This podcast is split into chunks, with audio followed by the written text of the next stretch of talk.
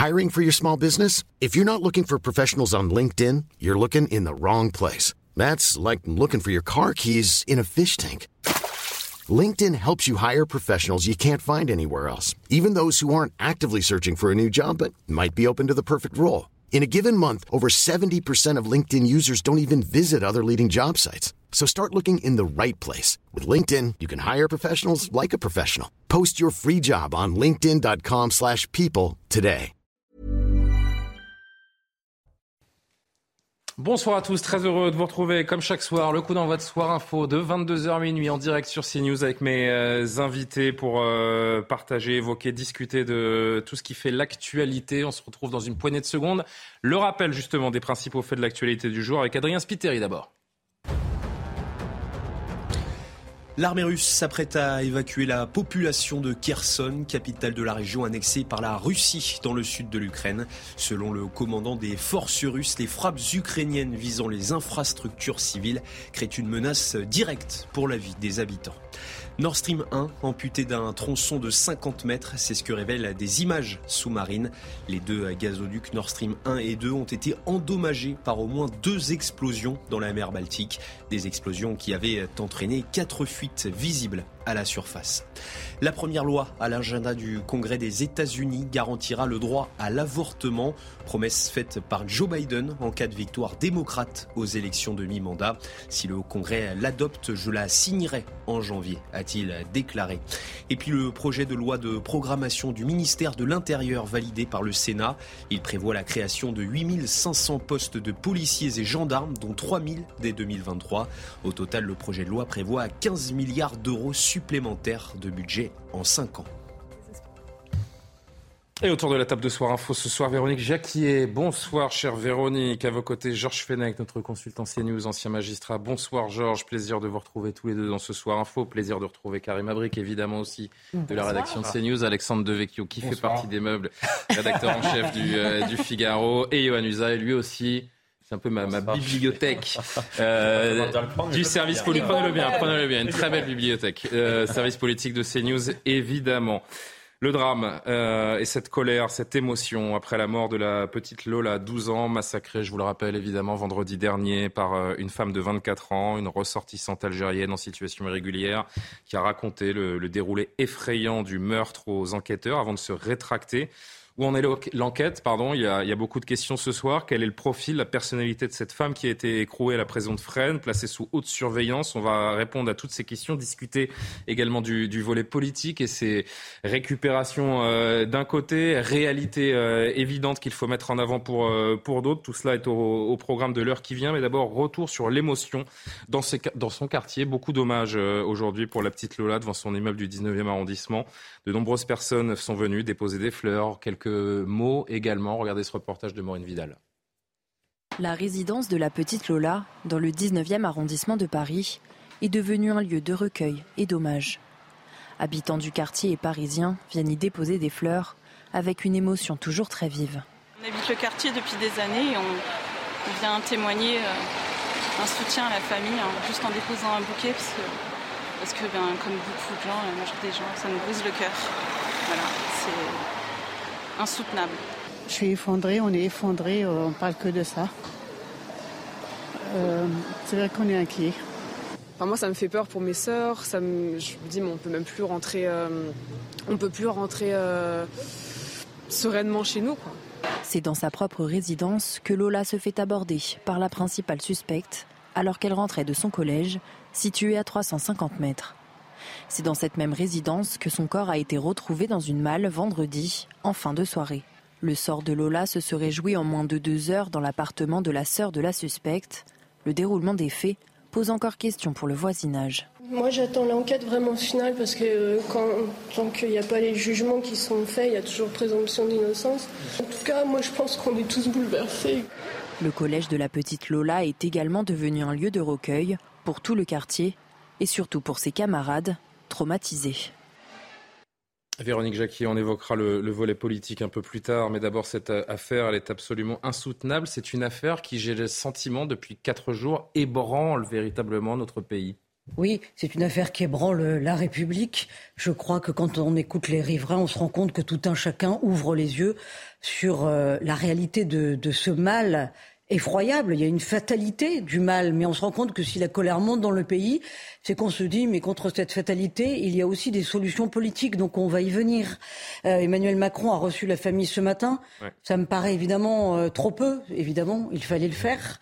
Euh, mais ça ne paraît pas suffisant. Donc on va aussi aborder euh, les questions, le volet politique. En tout cas, euh, sur le plan de l'émotion, euh, il y a une manifestation qui est organisée euh, jeudi soir à l'appel de l'association Institut pour la justice. Il y aura sans doute une marche blanche, mais j'ai quand même le sentiment, vu, la, vu les réactions sur les réseaux sociaux, vu évidemment euh, les passes d'armes à l'Assemblée nationale, que quelque chose bouge dans le pays pour ouvrir les yeux sur ce qui est en soi un, un crime absolument insoutenable mais ce qui fait qu'on se dit comment on en est arrivé là, d'autant qu'on sait que ça aurait pu être évité. Ça aurait pu être évité, en effet. On, pourrait revenir là-dessus. L'instruction va, va tenter d'expliquer l'inexplicable, Georges Fenech? Écoutez, Julien, moi, je n'ai pas connaissance euh, d'un crime aussi grave commis par une femme. Oui. J'ai regardé un petit peu euh, les chiffres, notamment de l'Observatoire euh, de la délinquance. il y a en moyenne ces dix dernières années 57 enfants qui sont tués par des femmes, mais c'est leur mère. Ce sont des infanticides, ce sont des délits de grossesse, des choses comme ça. Là, habituellement, ce genre de crime qui est le plus haut qui puisse exister, puisque c'est non seulement le meurtre, mais accompagné de plusieurs circonstances aggravantes, moins de 15 ans, la victime, acte de barbarie et accompagné de viol. Donc c'est vraiment la qualification la plus haute c'est de perpétuité avec peine incompressible possible de 30 ans. Hein. De mémoire des magistrats vous... pas. on a eu des femmes complices de leur mari. Michel Fourniret, avec Monique Olivier, qui a été la complice des, meurtres de, fillettes. On a eu la, femme du trou en Belgique. Mais des femmes qui sont auteurs On a eu des jeunes femmes à pas euh, dans l'affaire du gang des barbares et du terrible drame qui a accompagné la mort d'Ilan Halimi également, mais on n'est pas dans des passages à l'acte tels que celui-là, c'est vrai. Non, c'est sans. Moi, j'ai pas le souvenir. D'avoir vu un, drame pareil, un événement pareil, avec une, jeune fille massacrée véritablement. Donc ça interpelle, vous avez raison. Il va y avoir, sans aucun doute, ce soir, elle a été euh, incarcérée à la prison euh, des femmes de Fresnes, le quartier des femmes. On dit qu'elle est à l'isolement. À l'isolement. Pour la protéger d'elle-même, des autres. Protéger d'elle-même et des autres. Bon. Et mais euh, demain, il y aura une décision qui sera prise après des premiers examens psychiatriques pour savoir si elle ne doit pas être transférée à l'hôpital-prison, disons, de Villejuif, qui est euh, surveillé par la pénitentiaire, mais ce sont des unités de soins en réalité. On ne sait pas. Et ça, c'est tout l'enjeu de l'instruction. ça va être de déterminer effectivement le niveau de, de, compréhension, de faculté intellectuelle euh, de ce passage à l'acte qui nous, qui, qui, nous interpelle tous, parce que c'est une telle sauvagerie, si vous voulez, euh, qu'on se demande comment une femme peut en arriver, ou même un homme, mais là en l'espèce une femme, à un crime aussi barbare. Donc c'est ça, c'est l'instruction qui le déterminera. Est-ce qu'il y aura un procès? Est-ce qu'elle sera jugée euh, responsable ou pas? Les experts psychiatres ont la clé euh, là-dessus et on va continuer d'en discuter quelques instants. Je voudrais qu'on passe par la rédaction où nous attend Amaury Bucco du service police-justice parce que là encore, factuellement, on a, on a besoin de, de, de comprendre et essayer d'avoir plus de, plus de détails sur, euh, sur cette enquête. On sait que la présumée coupable, Amaury, a, a déjà été mmh. auditionnée. Qu'a-t-elle dit alors oui, euh, Julien, tout à fait. Elle a été auditionnée. Euh, elle a été même auditionnée plusieurs fois et ces auditions étaient très importantes en fait pour comprendre ce qui s'était passé hors de tout témoignage, hors de tout témoin, hors des vidéos de surveillance, dans l'appartement hein, de, sa sœur, dans dans un appartement situé dans cette résidence, pour savoir comment cette jeune fille était morte, puisqu'en fait, comme la jeune Lola est morte, eh bien, seule la principale suspecte sait ce qui s'est passé dans cet appartement où euh, Lola est morte. Alors, euh, ce qu'elle a dit, hein, cette euh, suspect dans ses auditions, c'est qu'elle a expliqué d'abord donc qu'elle était montée dans l'appartement de sa sœur avec la jeune Lola, qu'elle lui avait fait prendre une douche, qu'elle avait abusé d'elle sexuellement, qu'elle l'avait bâillonnée. C'est d'ailleurs ce baillon en fait hein, qui a asphyxié et tué Lola. Puis elle l'a également euh, lardé de coups avec une lame, notamment le cou euh, de la jeune fille. Et puis ensuite elle explique, alors vous voyez le décalage, elle explique avoir bu un café et écouté de la musique. Hein. Et alors euh, ce que notent hein, d'ailleurs les enquêteurs, c'est qu'elle n'éprouvait en racontant ce récit atroce aucune empathie pour la victime. Amaury, euh, on est pour, pour l'instant pardon, dans, le, dans le mystère total concernant le, concernant le mobile. Euh, il y a cette affaire de, de, de, passe d'immeubles qui n'aurait pas été remis, qui aurait créé un, contentieux. Est-ce qu'on peut euh, décemment penser que ça puisse être le, le mobile de ce crime alors justement, le mot mystère, vous l'avez dit Julien, c'est vrai que c'est ça. Hein. Il suffit de voir cette résidence. On s'y est rendu d'ailleurs aujourd'hui, hein, dans, l'après-midi. Euh, vous voyez, elle est bien tenue, il y a des fleurs, des jardinets. On a du mal à s'imaginer qu'un tel acte ait pu avoir lieu là-bas. Alors effectivement, euh, la principale suspecte, euh, entendue hein, par la police, a évoqué une vengeance. La mère de Lola, hein, qui était gardienne avec son mari, aurait refusé de lui fournir un passe vigique. Mais alors de leur côté, les parents ont assuré ne jamais avoir rencontré cette femme. Donc pour l'instant, c'est encore effectivement très flou. Un dernier mot sur le profil justement de la présumée coupable, cette jeune femme de 24 ans et sa situation administrative qui interpelle et qui crée cette immense polémique politique euh, depuis euh, quelques heures maintenant. Tout à fait. Alors c'est un peu l'affaire dans l'affaire, hein, si je puis dire. Euh, parmi les mises en cause, en fait, dans un premier temps, il y avait plusieurs personnes qui étaient en situation régulière, dont la principale suspecte. Elle est algérienne, arrivée en France en 2016 avec un visa étudiant. mais le renouvellement de son titre de séjour étudiant lui avait été refusé en 2019. Elle était donc depuis trois ans en situation irrégulière et lors d'un contrôle fortuit hein, de la police, euh, elle s'était vue délivrer une OQTF, obligation de quitter le territoire français. Ça, c'était en août dernier et elle avait 30 jours pour quitter le territoire euh, français, euh, mais sans que personne l'y contraigne puisque c'était un départ volontaire. Et puis, elle est restée donc sur le territoire français et elle aurait dû, hein, le 14 octobre, si la loi avait été respectée, être en Algérie, mais bon, elle n'était jamais partie. Personne ne l'a forcée à partir. Et donc, elle était là et elle a pu euh, tuer cette jeune Lola. Merci pour vos précisions. Amaury Bucco du service police-justice euh, de CNews. Alexandre Devecchio, il y a hmm. des faits parfois qui font euh, douter du genre humain, en effet. Celui-ci en, est un. Et paradoxalement, rien dans le parcours de cette femme ne laissait présager un tel acte. Pour l'instant, on sait, on sait assez peu euh, on sait son parcours. Ce que l'on sait, au-delà de l'irrégularité de sa présence en France, c'est que depuis son arrivée sur le territoire, il n'y a aucun signalement, aucun fait reconnu de police ou de mm, justice mm. à son encontre. Oui, oui, oui. Euh, on, verra. Euh, j'entends déjà certains qui parlent de psychiatrisation. Euh, peut-être qu'elle va être transférée dans une unité psychiatrique demain. Ce qui est toujours gênant avec, avec la, thèse de, de la folie, c'est que dans ces cas-là, il n'y a pas de procès. En réalité, ce qui était réellement choquant dans l'affaire euh, euh, Sarah Halimi, à la limite, c'est pas tant qu'il soit déclaré fou, euh, c'est qu'il n'y a pas pu avoir ce procès et qui aurait soulevé quand même différentes questions, parce que moi j'avais suivi l'affaire de près, outre la question de l'antisémitisme, il y avait la question de l'environnement islamiste, et ça aurait pu être un procès politique, un procès de, de son environnement social. Ça nous aurait appris des choses.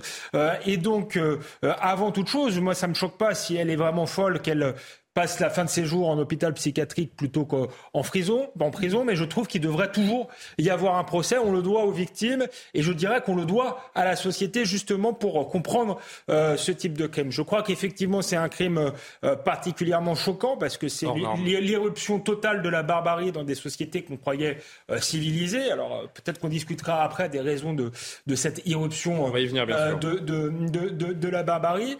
et c'est choquant aussi pour toute la société parce qu'effectivement, ça touche un enfant. Je crois que c'est un tabou ultime euh, dans, les, dans les sociétés euh, civilisées, justement, parce que l'enfant, c'est l'avenir. C'est l'avenir de la société. Et quand on tue un enfant, d'une certaine manière, ça laisse augurer d'un avenir sombre pour, pour toute la France, je crois. Et c'est ce qui explique l'émotion nationale. Georges, je vous ai vu réagir. Il faut un procès dans cette affaire, les assises ou pas, là encore, ça dépend des experts Pour l'instant, évidemment, nous ne savons absolument pas si cette femme a ses facultés pleines atténué ou aboli. Attendons de voir les expertises. Bon, il faut savoir aussi que vous avez des actes d'une telle barbarie.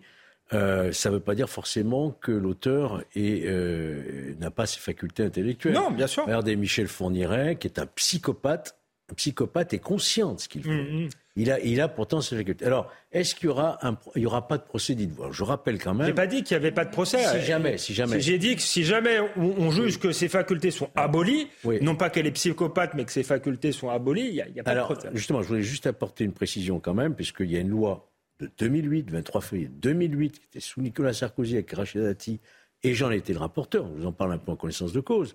Euh, autrefois, avant 2008, lorsque l'instruction rendait un non-lieu, effectivement, ça se terminait là plus personne n'entendait parler. C'était le cas pour Sarah lieu circuler, rien à voir. C'était très très mal vécu, évidemment, on le comprend par les faits. depuis 2008, on a institué une nouvelle procédure, c'est-à-dire qu'avant qu'il y ait une décision définitive, on saisit quand même, même s'il y a euh, reconnaissance d'un état de démence, on saisit la chambre d'instruction. Il y a une mini-audience qui se passe devant la chambre d'instruction où il y a quand même les avocats, il y a quand même les victimes, et quelquefois l'auteur, s'il peut répondre aux questions. Et c'est à l'issue de cette audience, on reconnaît la culpabilité matérielle cette personne est bien l'auteur matériel de cette infraction, et ensuite on décide d'une hospitalisation psychiatrique forcée. Donc il y a quand même cette petite audience, je dirais. Oui, mais je, pense qu'elle est, elle est insuffisante, parce que je, pensais au, cas Sarah Halimi, où effectivement il y a eu cette petite audience, mais compte tenu du dossier, compte tenu de la, la charge politique de l'affaire, je pense que pour la famille et pour la société, il aurait fallu le renvoyer. Je suis entièrement d'accord. Et moi j'apprends aujourd'hui, d'ailleurs, Georges, parce qu'on fait cette parenthèse, ce, ce, rapprochement, ce parallèle autour de l'affaire euh, Sarah Halimi, euh, lâchement euh, euh, torturé et défenestré par son, par son assassin qui a été reconnu donc irresponsable en tout cas, dont le discernement a été aboli. J'ai appris aujourd'hui, vous allez me le confirmer ou pas, que cet homme, certes, est en hôpital psychiatrique, mais qu'il a des permissions de sortie, qu'il va et vient parfois même dans, dans son quartier où il a ses habitudes. Nous en sommes là aujourd'hui avec cet homme. De qui vous parlez? L'assassin de Sarah Halimi. Ah ça, écoutez, je n'en sais rien. J'ai entendu le François Pupponi dire ça aujourd'hui chez, euh, chez Laurence Ferrari. J'aimerais, j'aimerais qu'on puisse vérifier ça parce que ça, me paraît quand même euh, être vérifié. Hein, J'ai entendu ces choses-là, mais pour... ça demande à être vérifié. Ouais, parce que ça me paraît quand même assez hallucinant. Pour vous apporter une précision, tout de même, ce qui est encore plus choquant dans l'affaire euh, Sarah Alimé, ce qui pourrait expliquer qu'il ait des permissions, etc., c'est que pour le coup, on n'avait pas affaire à un fou. On avait quelqu'un qui avait une bouffée de folie. Il faut décider les juges. Et donc, si on est tout à fait euh, si on est tout à fait, euh, je veux dire, euh, cohérent, quelqu'un qui a une bouffée de folie, qui va en hôpital psychiatrique, qui est soigné, bah, théoriquement, il peut sortir. il y a dans la loi, il n'y a rien qui doit rester, qui, qui, dit qu'il doit rester enfermé à vie. Exact. Yohann Usaï qui n'a pas encore réagi, Karim Abrik ensuite. on fait ce parallèle avec l'affaire Sarah Alimi parce que on se dit que si un cas comme ça venait à se répéter, alors en effet, la justice, elle n'est pas faite pour l'opinion, et c'est pas Georges Fenech qui, me, dira le contraire. Mais l'opinion aurait du mal à entendre, à entendre cela, encore une fois.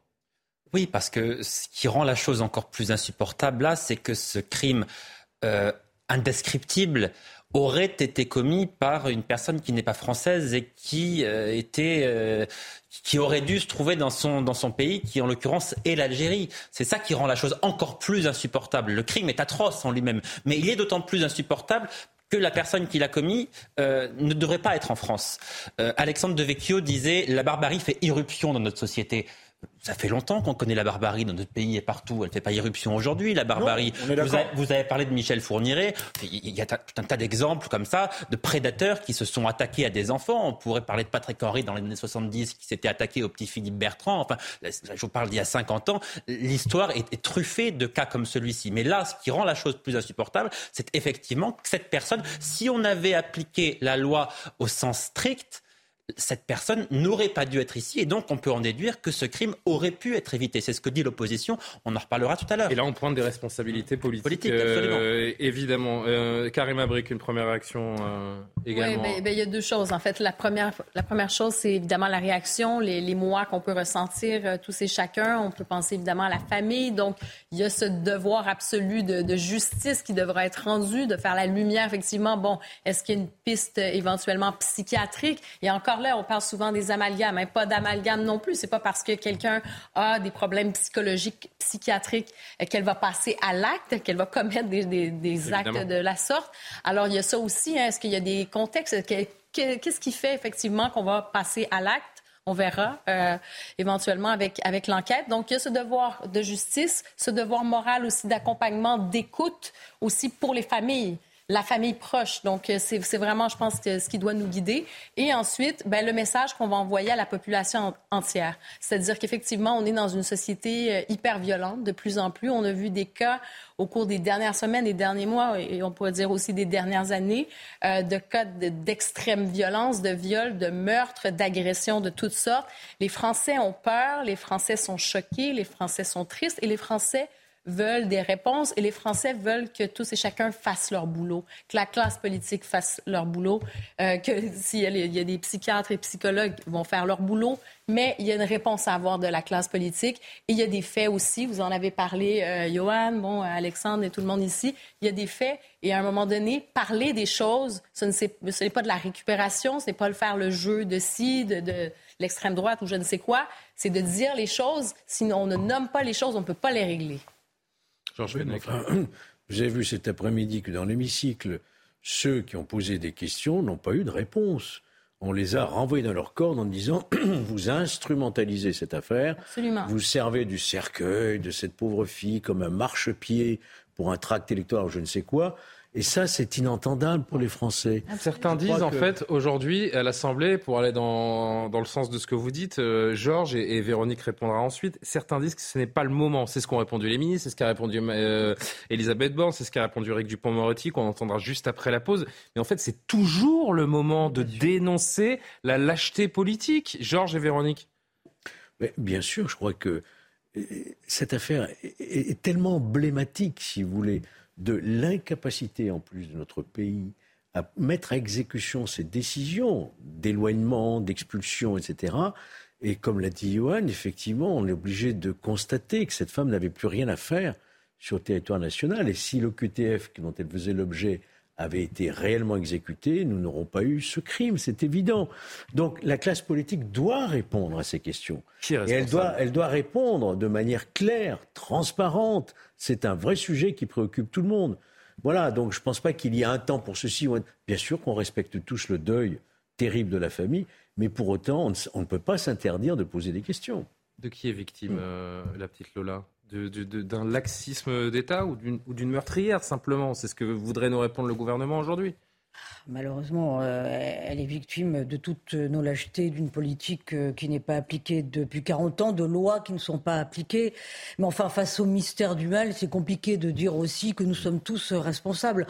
En revanche, moi, ce qui me frappe euh, sur le champ du politique, c'est qu'on a quand même eu un gouvernement extrêmement zélé au temps du Covid pour déclencher une arme qui s'appelle l'état d'urgence sanitaire. Fort avec les faibles, feu avec les forts. Alors là, c'était très, très, très facile. Et puis, c'était l'adoxa, c'était comme ça, c'était pas autrement. Et on est incapable, incapable d'instaurer un état d'urgence migratoire. On est incapable de dire, au nom de la, du respect de la mémoire de Lola, au nom du respect de sa famille, ne serait-ce que pour les accompagner, les soutenir, de dire maintenant, ça suffit, il faut un plan Marshall euh, sur le contrôle de nos frontières. Je crois que c'est la moindre des choses. On n'a pas le droit de, tirer les leçons après une affaire comme celle-là. Yohann Usaï, c'est forcément de l'indécence. Il faut juste dire ah oui, c'est un fait divers effroyable, mais ça reste un fait divers. Évidemment qu'on a le droit. L'opposition est dans son rôle. Je n'ai pas du tout été choqué par la question de Marine Le Pen ou du député Les Républicains Pogé qui ont interpellé le gouvernement. Je n'ai pas du tout été choqué par cela. J'ai davantage été choqué par la réponse qu'a apportée le gouvernement à des représentants de la nation, des députés qui sont là précisément pour les interroger et même pour les contrôler, voyez-vous. Donc le fait que la Première ministre ne réponde pas, s'insurge, dise manipulation, le fait que le garde des Sceaux dise vous devriez avoir honte, vous exploitez cela. Alors il y a une forme d'exploitation, on ne va pas se mentir. Hein. Il y a il y a une forme de. J'aime pas le terme récupération, mais il y a une exploitation politique. Est-ce que c'est légitime? Écoutez, c'est pas ce qui me choque le plus. Ce qui me choque davantage, vraiment, c'est la réponse du gouvernement. Et pour revenir sur ce que disait Véronique, qui disait il faut plus jamais que ça se reproduise. Évidemment, les Français exigent des réponses, etc. La réponse du gouvernement n'est pas de nature à nous rassurer, parce que quand le garde des sceaux dit en réponse aux questions de députés les Républicains, mais nos lois ont été respectés. Nous avons respecté nos lois. Oui, d'accord, mais des lois, ça se change. Il est peut-être là pour ça aussi. Les lois, on peut les adapter. On les a pas fait appliquer, le, en tout cas. Le fait, le fait qu'ils disent. Justement, c'est peut-être le propre d'un État de droit aussi. C'est justement de faire évoluer son droit en, fait en fonction de la société, de ses évolutions aussi. Devant la représentation nationale, nous avons respecté nos lois, montre que selon eux, il n'y a pas nature à modifier cette loi, donc il n'y a pas un problème si important que ça dans notre pays. C'est en cela que ça n'est pas du tout rassurant. Eh bien, justement, on va entendre Éric Dupont-Moretti qui répondait au député euh, Éric Poget euh, tout à l'heure. Vous allez chacun euh, commenter ce qui s'est dit parce que c'est vrai que les formules choisies, le ton choisi par le garde des Sceaux, on avait l'impression qu'il était en train de plaider en cour d'assises. Et on peut se demander franchement si c'est le rôle d'un garde des Sceaux de s'exprimer de, cette façon. On se sert du cercueil de cette gamine de 12 ans, on va dire, Éric Dupont-Moretti aujourd'hui. On l'entendra donc juste après la pause. Restez avec nous. Merci beaucoup. Le retour des débats de soir info juste après le rappel de l'actualité. Adrien Spiteri, il est quasiment 22h30 sur CNews. À l'approche de l'hiver, RTE montre son inquiétude. Le gestionnaire du réseau de transport d'électricité français alerte sur les conséquences lourdes si la grève dans le nucléaire se prolonge. Elle touche notamment la centrale de Gravelines, la plus grande de France. Les salariés ont voté hier lors d'une assemblée générale la poursuite de la grève. La campagne de vaccination contre la grippe commence. Elle doit durer jusqu'au 31 janvier 2023. Le vaccin est réservé aux personnes les plus fragiles jusqu'au 15 novembre. Chaque année en France, le virus touche 2 à 6 millions de personnes. Depuis le 10 octobre, 30% des centrales électriques ukrainiennes ont été détruites. Ce sont les mots de Volodymyr Zelensky. Selon le président ukrainien, ces destructions ont provoqué des pannes massives dans tout le pays. Ce mardi, des bombardements sur les installations électriques de plusieurs grandes villes ont été recensés par les autorités locales. Et nous sommes toujours en compagnie de Véronique Jacquier, Karim Abric, Alexandre Devecchio, Yohann Usa et Georges Fenech. J'accueille Prisca Tevno par euh, vidéo. Bonsoir madame, merci d'être euh, avec nous en direct, députée Renaissance des, euh, des Hauts-de-Seine. On continue évidemment d'évoquer ce crime euh, atroce, ce crime euh, hors norme qui a touché donc la, petite Lola dans, l'Est parisien au début du, week-end. Ce crime et cette affaire qui prend donc une tournure politique. La droite s'est emparée du sujet aujourd'hui dans les travées de l'Assemblée nationale pour dénoncer le laxisme du gouvernement en matière d'immigration illégale. On va évidemment en discuter avec vous, Madame la députée. Je voudrais que vous voyiez d'abord cet échange. Euh, vous l'avez certainement déjà vu, mais pour nos téléspectateurs, euh, euh, et afin de resituer le contexte, regardez ce qui s'est passé tout à l'heure à l'Assemblée. Éric Poget, député LR des Alpes-Maritimes, interpelle le garde des Sceaux sur donc ce laxisme supposé du gouvernement. Écoutez l'échange.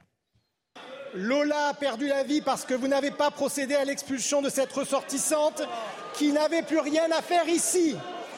Voilà la lourde conséquence de votre inaction. Enfin, je ne sais pas si la justice des hommes pourrait être à la hauteur de l'impardonnable mais je réclame un droit au procès pour Lola. La France ne saurait tolérer l'irresponsabilité pénale de ces bourreaux qui n'ont leur place que dans l'avion ou en prison. Celle qui fait figure de principale suspecte a 24 ans.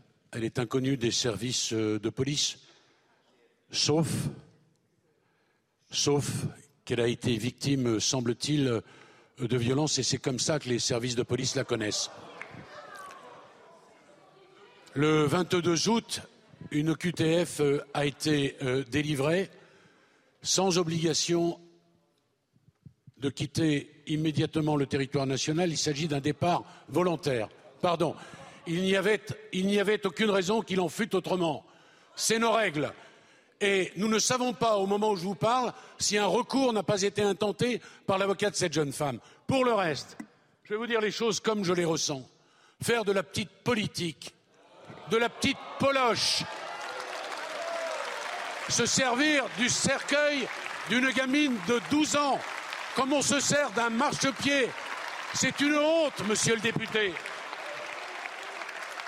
Ne rajoutez pas à l'atrocité la plus absolue le commerce indigne de la démagogie. Et je pense que le meilleur reste à venir dans quelques instants, car vous êtes toujours au rendez-vous du malheur dont vous faites depuis des années votre miel.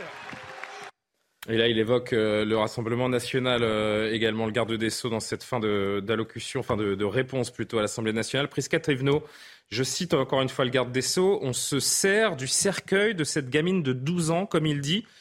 Est-ce que Éric Dupont-Moretti pourrait aussi répondre aux questions? Est-ce que Éric Dupont-Moretti pourrait répondre aux questions? Quelles questions, messieurs? Aux questions que les députés de la représentation nationale lui posent, au lieu de les invectiver et peut-être de se, de se comporter, d'avoir un ton euh, d'avocat dans une cour d'assises plutôt que celui d'un ministre de la Justice qui est là pour rassurer les Français et leur expliquer les faits. Je vais être très clair, j'y étais. Et euh, je n'étais pas la seule à penser ce que je vais vous dire là maintenant, puisque la majorité, mais également euh, la majorité des bancs à gauche, ont réagi de la même façon c'est que oui, on peut interroger. Mais venir faire son beurre politique sur un sujet aussi grave que vous expliquez d'ailleurs sur votre antenne, où euh, la famille est en deuil, euh, je pense que là n'est pas, le ton à avoir. dans l'hémicycle. Il s'agissait réellement non pas d'une volonté de poser des questions au ministre, d'interpeller sur du fond, sur des procédures, sur euh, des règles juridiques, des règles de justice, mais bien de faire de la base politique. Donc moi, je vais être très claire. je pourrais aussi vous expliquer ce qu'a dit ensuite Marine Le Pen. Je pense que là, l'enjeu, c'est que peut-être nous aussi, tout le monde, on calme le jeu. On se souvient que là, il ne s'agit pas de vous, de moi, des politiques. Il s'agit d'une famille qui est en deuil. Il Elle aussi voudra peut-être avoir des réponses. Non, vous croyez pas? Ben, Alexandre Devecchio. Je, pense que vous avez tout à fait raison, Alexandre Devecchio. Elle doit avoir des réponses. Elle a été, euh, les parents ont été reçus aujourd'hui par le président de la République.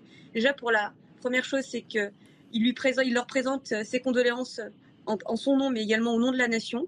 Les réponses vont arriver, mais en aucun cas, en aucun cas, les interpellations qui ont été faites dans l'Assemblée nationale avaient vocation à attendre des réponses. Euh, il s'agissait simplement et purement de surfer sur, sur, cette, sur cette actualité extrêmement dramatique. Mais justement, c'est tellement dramatique que j'ai l'impression que les députés et la représentation nationale dans, dans, dans, son ensemble, en tout cas ceux qui ont euh, posé les questions au gouvernement, euh, interpellent les, les, le gouvernement sur vraiment sur des questions que se posent les Français depuis quatre jours. Il y a une chose que se disent les gens euh, et qui a été relayée aujourd'hui à l'Assemblée nationale, et je vous la pose directement, cette question, Presca Thévenot. Si la loi était respectée, Lola serait vivante aujourd'hui. Pourquoi est-ce que c'est indécent de dire ça? Non, c'est pas. Non, attendez. Je ne suis pas en train de dire que c'est indécent de dire ce que vous dites. Je dis simplement qu'attention, ne renversons pas l'histoire, ne refaisons pas l'histoire de ce qui s'est passé. J'étais dans l'hémicycle. Je le dis encore une fois, il n'y a pas que la majorité qui s'est indignée de cette façon de faire, de ce procédé. Je le dis de façon très claire. Donc oui, la lumière doit être faite sur ce qui s'est passé. Oui, euh, il y a eu l'interpellation, mise en examen.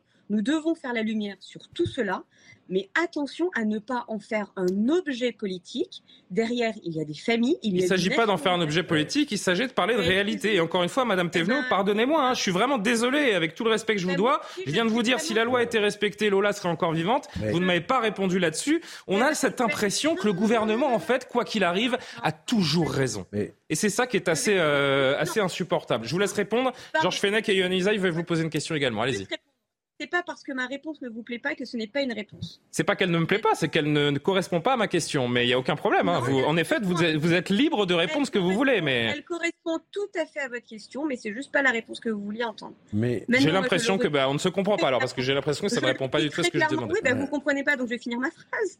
Je le dis très clairement. Euh, il y a un temps qui a respecté, c'est le temps de la justice. Encore une fois, le ministre de la Justice a été très clair dessus. Oui, il y avait une OQTF prononcée à l'encontre de cette femme. Cette OQTF n'avait pas, c'était pas pour une expulsion immédiate, c'était pour un départ volontaire. Déjà, il faut qu'on sache pourquoi c'était l'un et pas l'autre. Ça, c'est à creuser.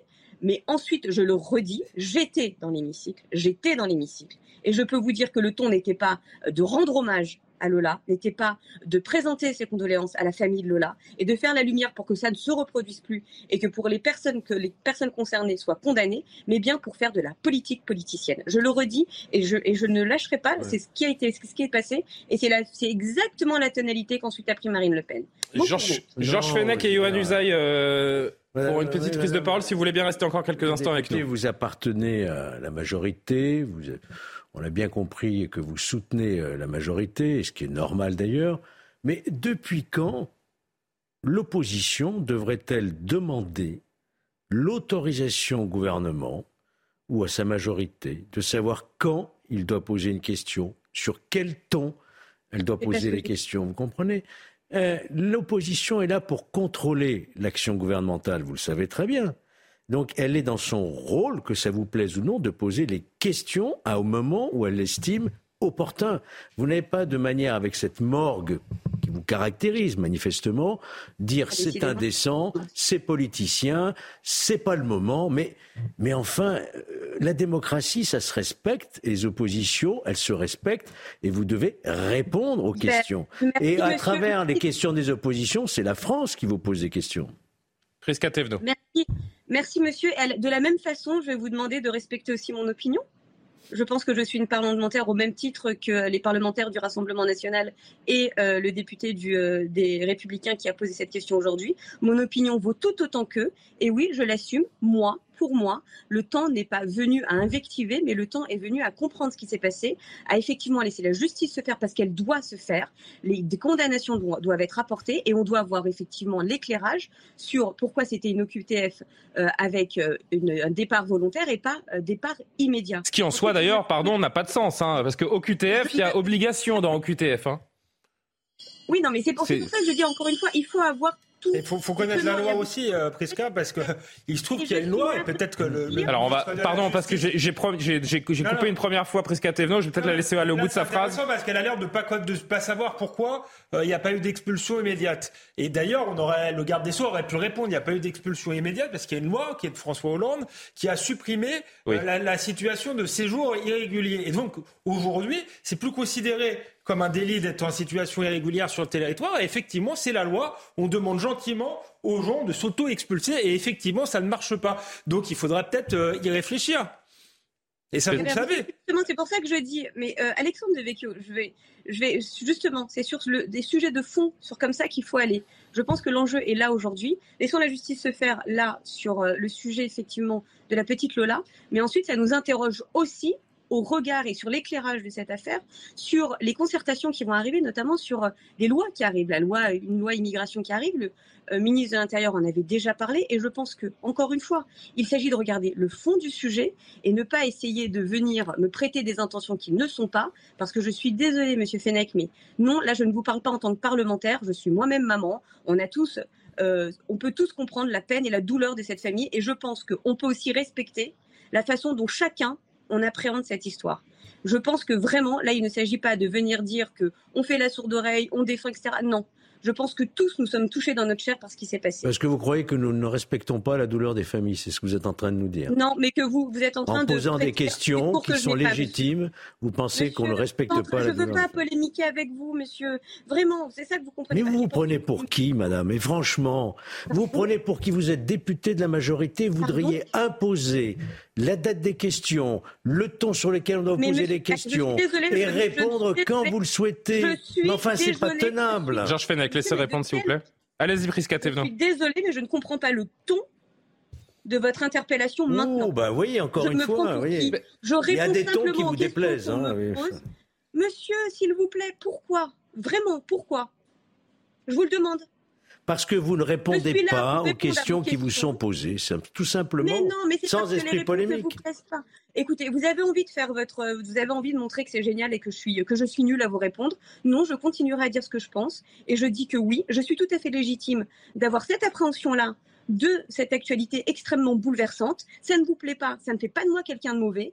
Et j'ai le droit de dire que oui, je ne suis pas d'accord avec la façon dont ça a été pris en considération par ce député LR et par Marine Le Pen. Voilà, ça ne fait pas de des gens atroces, ça ne fait pas de moi une personne mauvaise. J'ai juste le droit de dire que mon opinion vaut autant que la leur. J'ai l'impression, Prisca Tevno, j'ai l'impression que cette colère, cette frustration qui semble euh, monter en fait de la part de députés d'opposition, c'est que en fait ce que ce que certains veulent dire, c'est que et c'est mon impression, je vous la soumets, vous, vous me direz ce que vous en pensez, c'est qu'en fait là, c'est pas une question de droite, d'extrême droite, de gauche, c'est une question de réalité dont on a l'impression qu'elle ne peut pas être évoquée aujourd'hui sous couvert de cette fameuse indécence du temps du deuil. Mais il y a une réalité, il y a des faits, il y a ces histoires de QTF, de séjours irréguliers qui posent question aujourd'hui et qui mettent les gens en colère face à un drame ignoble. C'est ça, en fait, je pense que, de là où naît la frustration. Mais c'est ce que je vous ai dit en début de propos, mais visiblement, euh, je pense que pour le coup, là, ma couleur politique oriente euh, la façon don je suis comprise. Pas du tout. Euh, pas du je tout. Le dis de façon très claire. Je le dis de façon très claire. Là, je suis en commission, je suis dans l'hémicycle. Je viens effectivement sur votre plateau en duplex très rapidement parce que je pense que c'est important que tout le monde puisse s'exprimer dessus. Et je vous en remercie. Je, vous le dis franchement, je suis pas là pour polémiquer, pas sur un sujet aussi grave. Donc, que mon, propos soit mal compris ou pas bien compris, je veux bien m'en expliquer. Mais encore une fois, jamais je n'ai dit que la représentation nationale devait s'exprimer de telle ou telle façon auprès du gouvernement. Je n'ai jamais dit ça. Vous pourrez repasser la séquence. Ce n'est pas ce que j'ai dit. En revanche, j'ai donné mon opinion puisqu'on me pose une question. Je pensais que c'était ça l'objet de, ce temps-là. et de dire que je ne trouvais pas que c'était pertinent de venir interpeller parce qu'il n'y avait pas réellement de questions sur la démarche et la procédure. Voilà.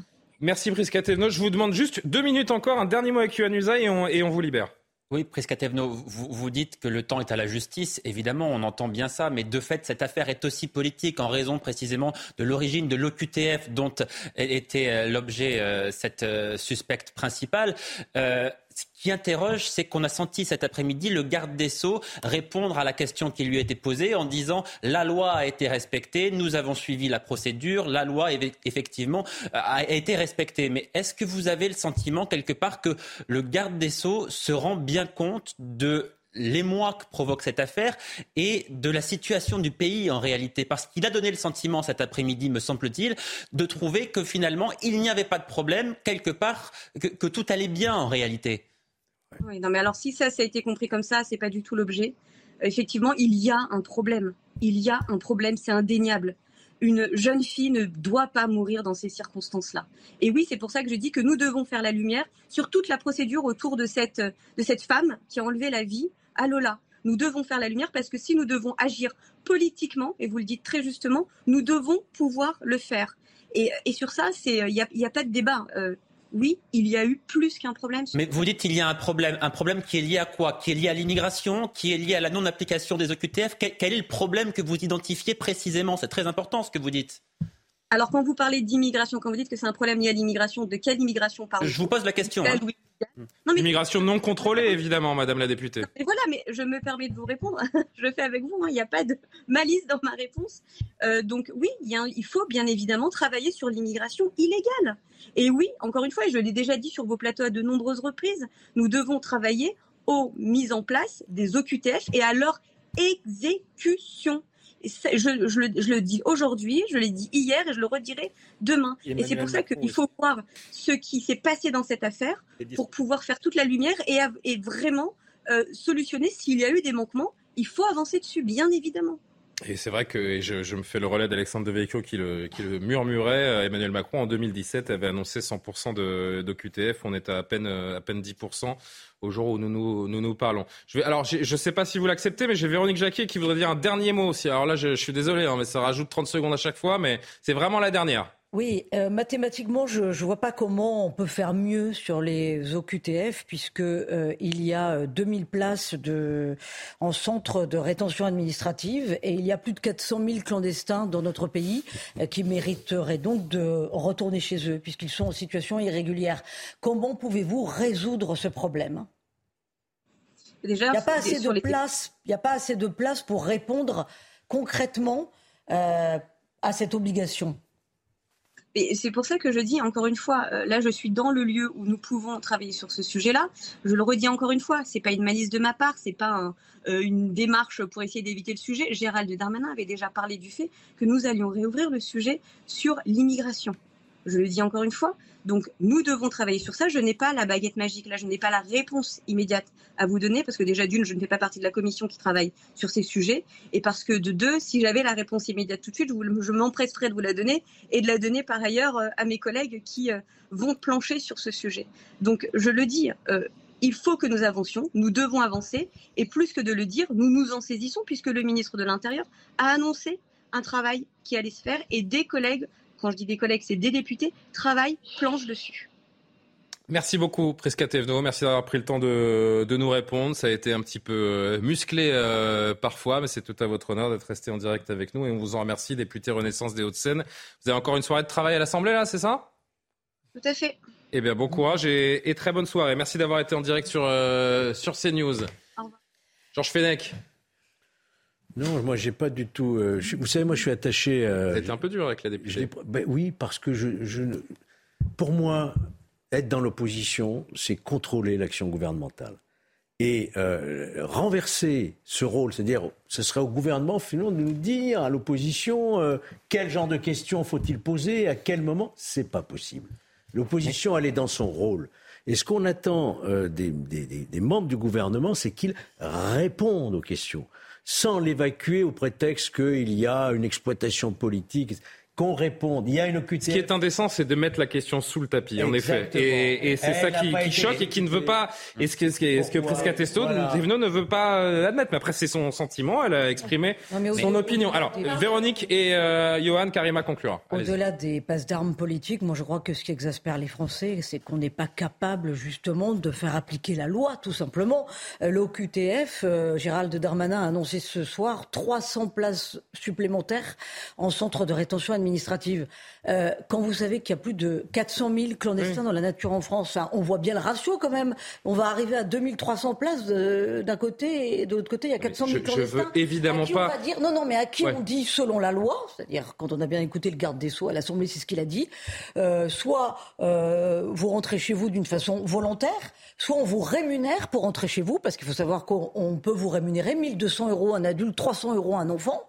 Euh, il y a 3000 personnes par an qui acceptent de retourner chez eux avec ce petit euh, pécule. Euh, soit évidemment c'est euh, euh, une obligation forcée. Et là, on se rend bien compte qu'ils utilisent tous les moyens pour ne pas rentrer chez eux. Johan, ce qui serait véritablement indécent, en effet, ce serait de se mettre à la place de la famille. Mais quand on se dit, si la loi avait été respectée, Lola serait encore là, on peut imaginer que pour ces gens-là, c'est absolument insupportable. mais on pourrait effectivement se dire, il y a le temps du deuil, le temps des questions politiques viendra plus tard, effectivement. On pourrait se dire ça si c'était le premier cas de ce genre auquel nous soyons confrontés.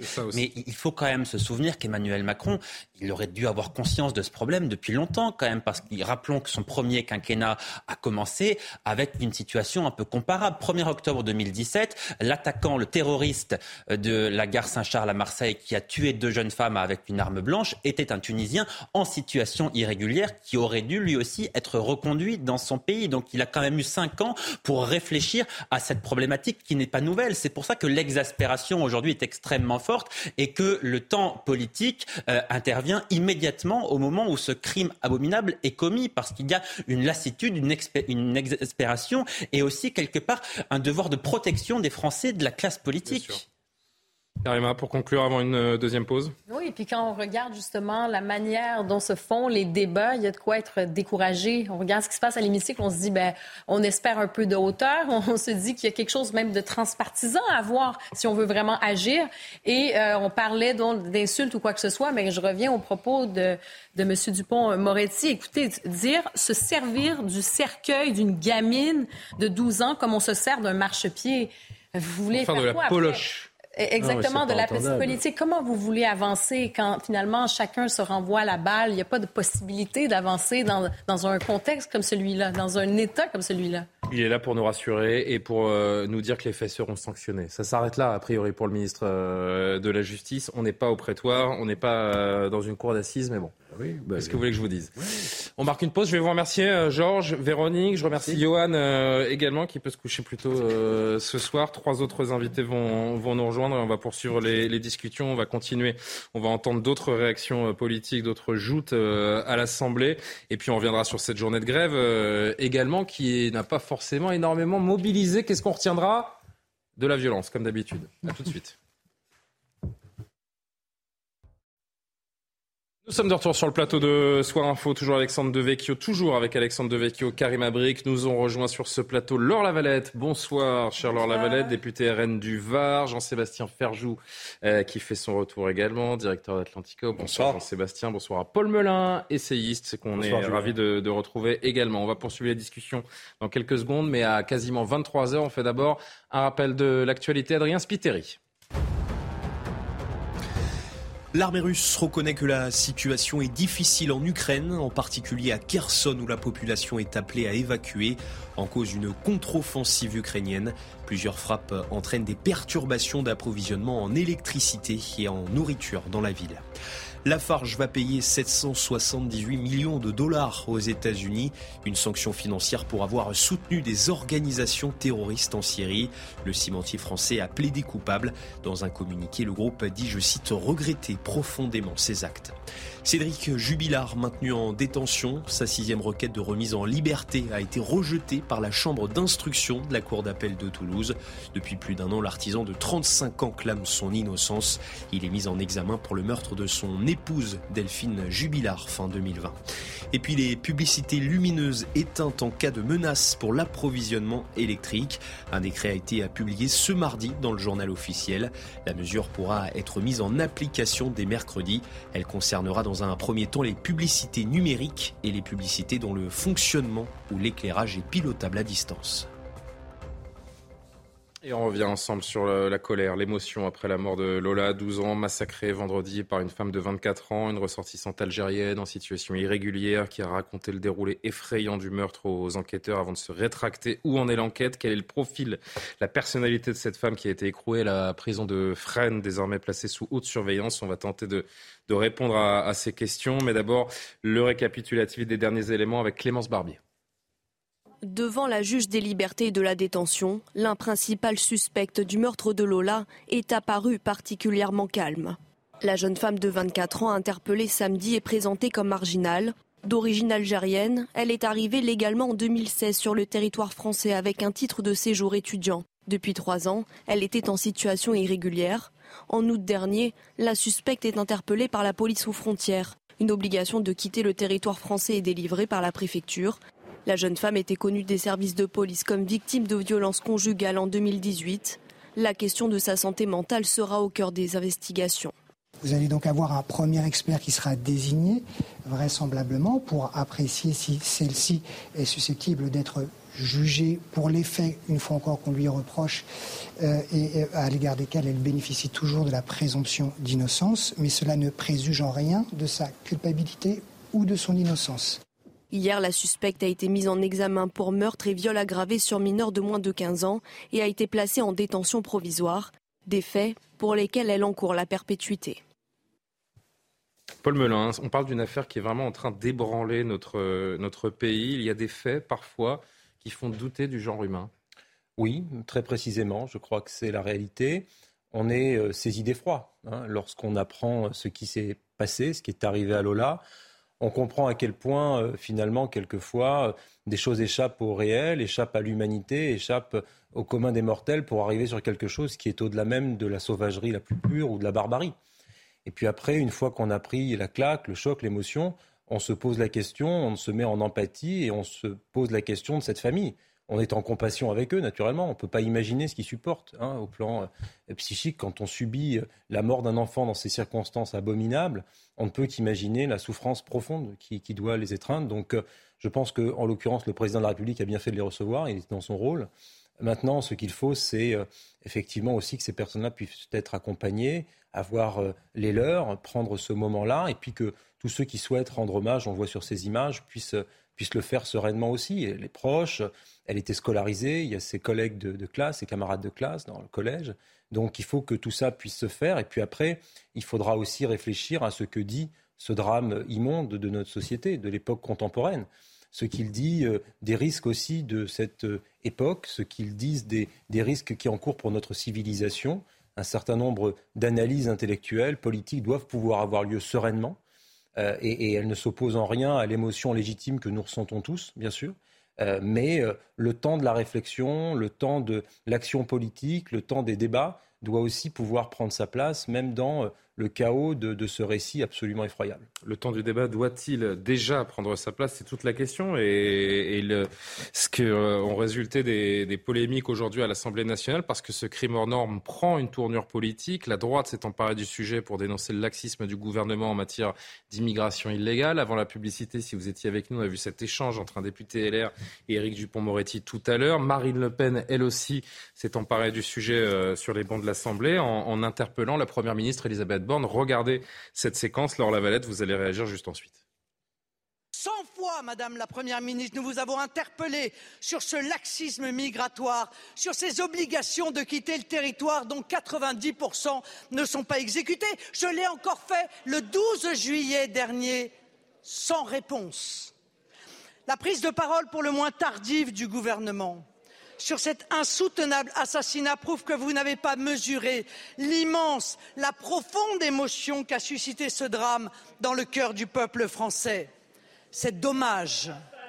Vous nous devez pourtant d'apporter des réponses et des solutions urgentes et intransigeantes pour que la loi soit appliquée et respectée dans notre pays. Car aux Français, vous devez la protection de la loi. Madame la Présidente, merci. Un peu de décence, Madame la Présidente. Un peu de décence et respectez, respectez la douleur de la famille, Madame la Présidente.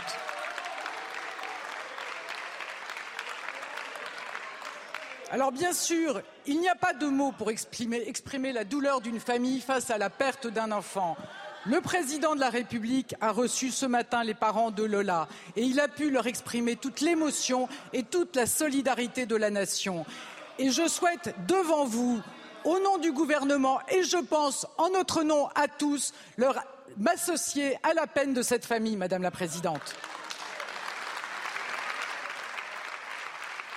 Laure Lavalette, un mot sur cet échange avec la présidente de votre groupe. RN, il y a des prises de position euh, indécentes, démagogiques autour de la mort de cette petite fille? Non, ce qui est, ce indécent, c'est que le QTF n'ait pas été exécuté. Ce qui est indécent, c'est le laxisme de notre gouvernement. Encore une fois, en France, il y a des lois.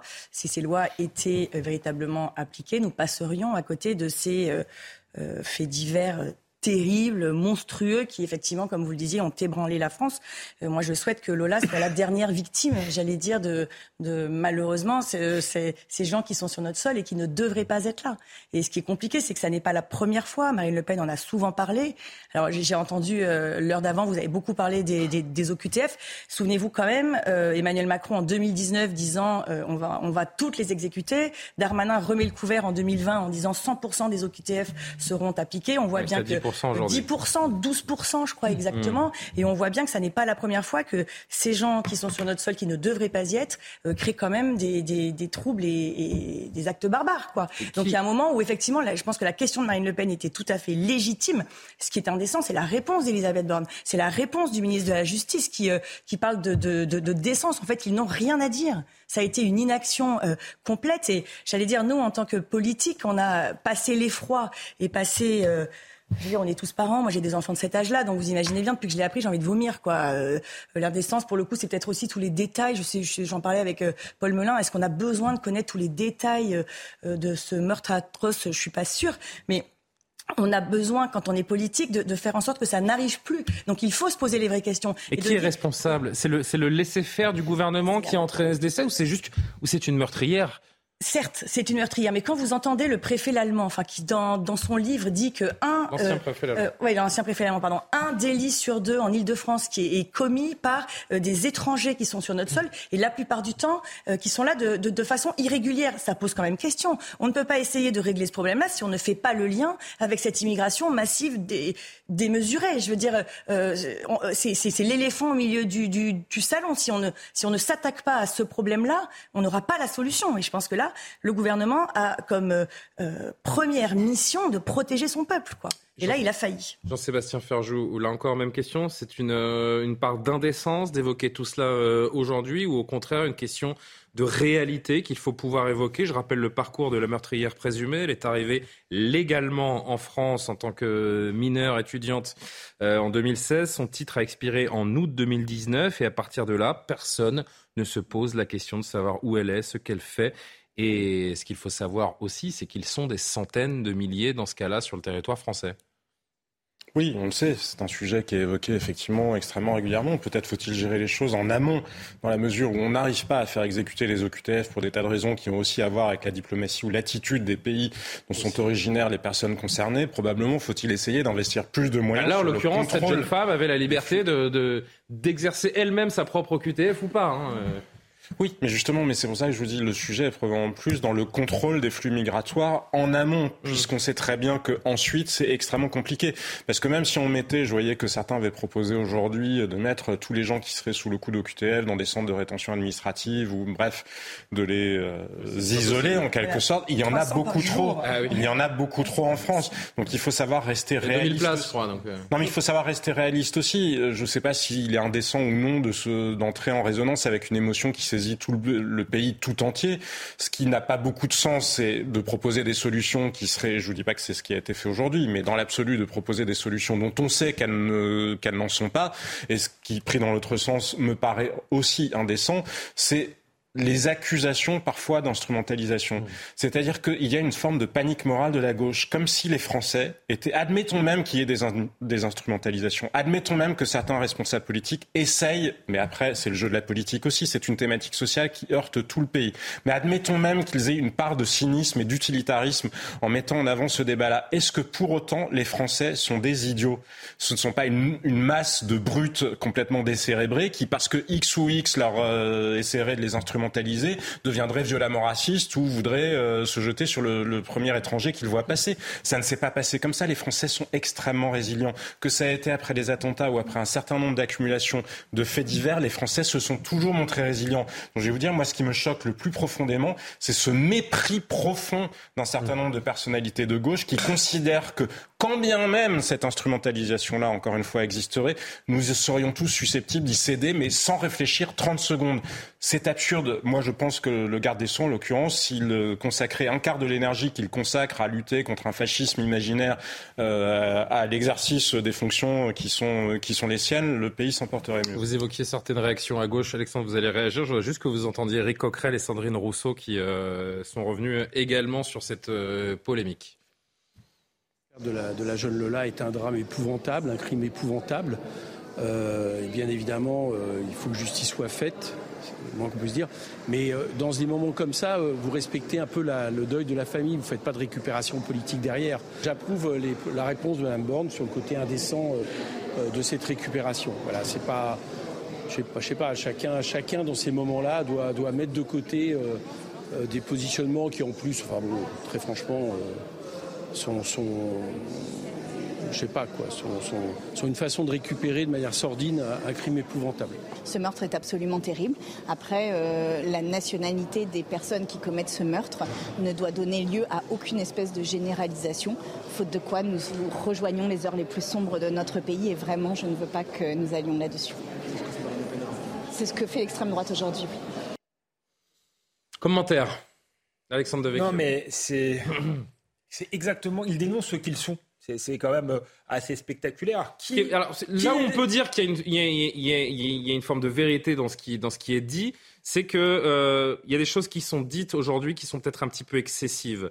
Mais tout cela devait arriver à un moment ou à un autre. C'est ce qu'on se dit également. Oui, non, mais euh, on rentrera dans le fond du problème. Mais quand même, eux sont, sont indécents parce que si mm. quelqu'un instrumentalise bien les faits divers euh, aujourd'hui, ce sont bien eux. Euh, l'affaire Michel Zecler est violenté par la police. L'affaire George Floyd aux États-Unis, c'est devenu le problème de la police en France, par exemple. n'importe quel homme qui tue sa femme pour une raison X ou Y, ça devient un féminicide. Madame Rousseau, s'il y a bien quelqu'un qui essentialise euh, les autres, c'est elle, en pensant que tous les mâles blancs occidentaux sont des racistes et euh, des sexistes. Donc euh, là, c'est vraiment ne pas voir, enfin voir la, la, la, paille de, dans l'œil de son voisin et pas la poutre dans le dans le sien. Bon, ça c'est mon coup de gueule contre la France insoumise. Ça n'a pas tellement d'importance, mais c'est pour dire que quand même l'instrumentalisation politique, il y en a partout. c'est pas seulement l'apanage du, du, RN, par exemple. Ensuite, effectivement, il y a une émotion et il y a le sentiment chez tout le monde,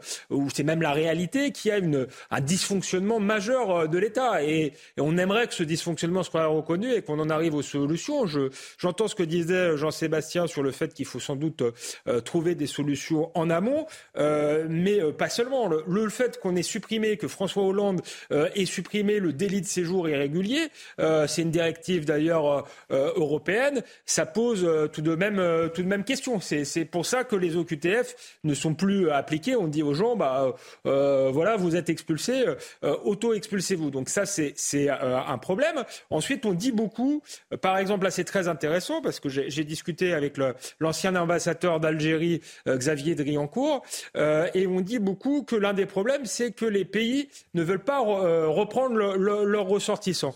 et, c'est le cas notamment particulièrement de l'Algérie. On dit quel pourrait être le moyen de pression.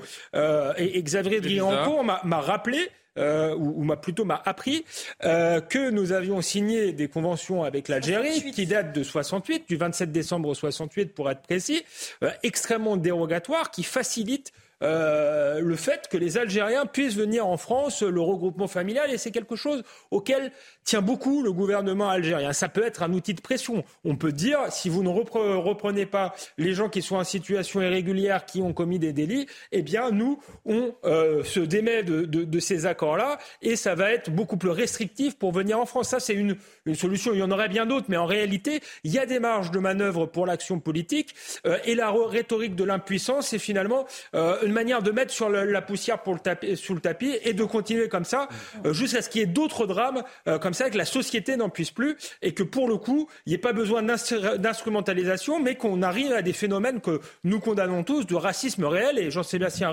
Ferjou a raison de dire que la société française est résiliente et patiente et n'a pas du tout de, passion triste aujourd'hui. Ça fait des mois et des, mois que des personnes en situation irrégulière font exploser l'insécurité dans ce pays, mais pourtant il ne faut euh, pas en parler, Karim Abric, Paul Melun. Oui, je trouve qu'on est dans un mauvais théâtre. En fait, chacun joue un espèce de rôle où on va pleurer, tout ça. Et puis, c'est vrai, il y, a, il y, a un devoir euh, moral d'accompagner les familles et tout ça. Mais ensuite, il y a des questions qui se posent effectivement. Et il y a des faits. Comme je dis, on peut pas faire abstraction des faits parce que ça nous arrange pas. Il y a des faits qui nous arrangent pas, donc on va mettre ça de côté.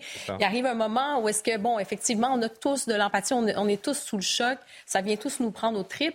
Mais une fois que ça est dit, le débat a été amorcé et c'est pas de la récupération politique que de s'attaquer, j'allais dire, à un enjeu. À la réalité. Et, et, ça devient un enjeu politique. Tout est récupération politique. Alors, euh, c'est. Non, à un moment donné, ce, ce, sont des enjeux politiques et on y répond. On essaie de, de s'élever au-dessus de la mêlée, d'être unis. Je pense que les Français s'attendent à ce qu'il y ait un peu plus d'unité, pas juste de s'envoyer comme ça des insultes à gauche, à droite. On a l'impression de, de, regarder une cour de récréation qui n'est pas capable d'affronter un problème, de proposer vraiment des solutions. On le sait que les OQTF, c'est devenu le symbole de la défaillance de l'État. Euh, c'est devenu le symbole de, de l'impuissance de l'État.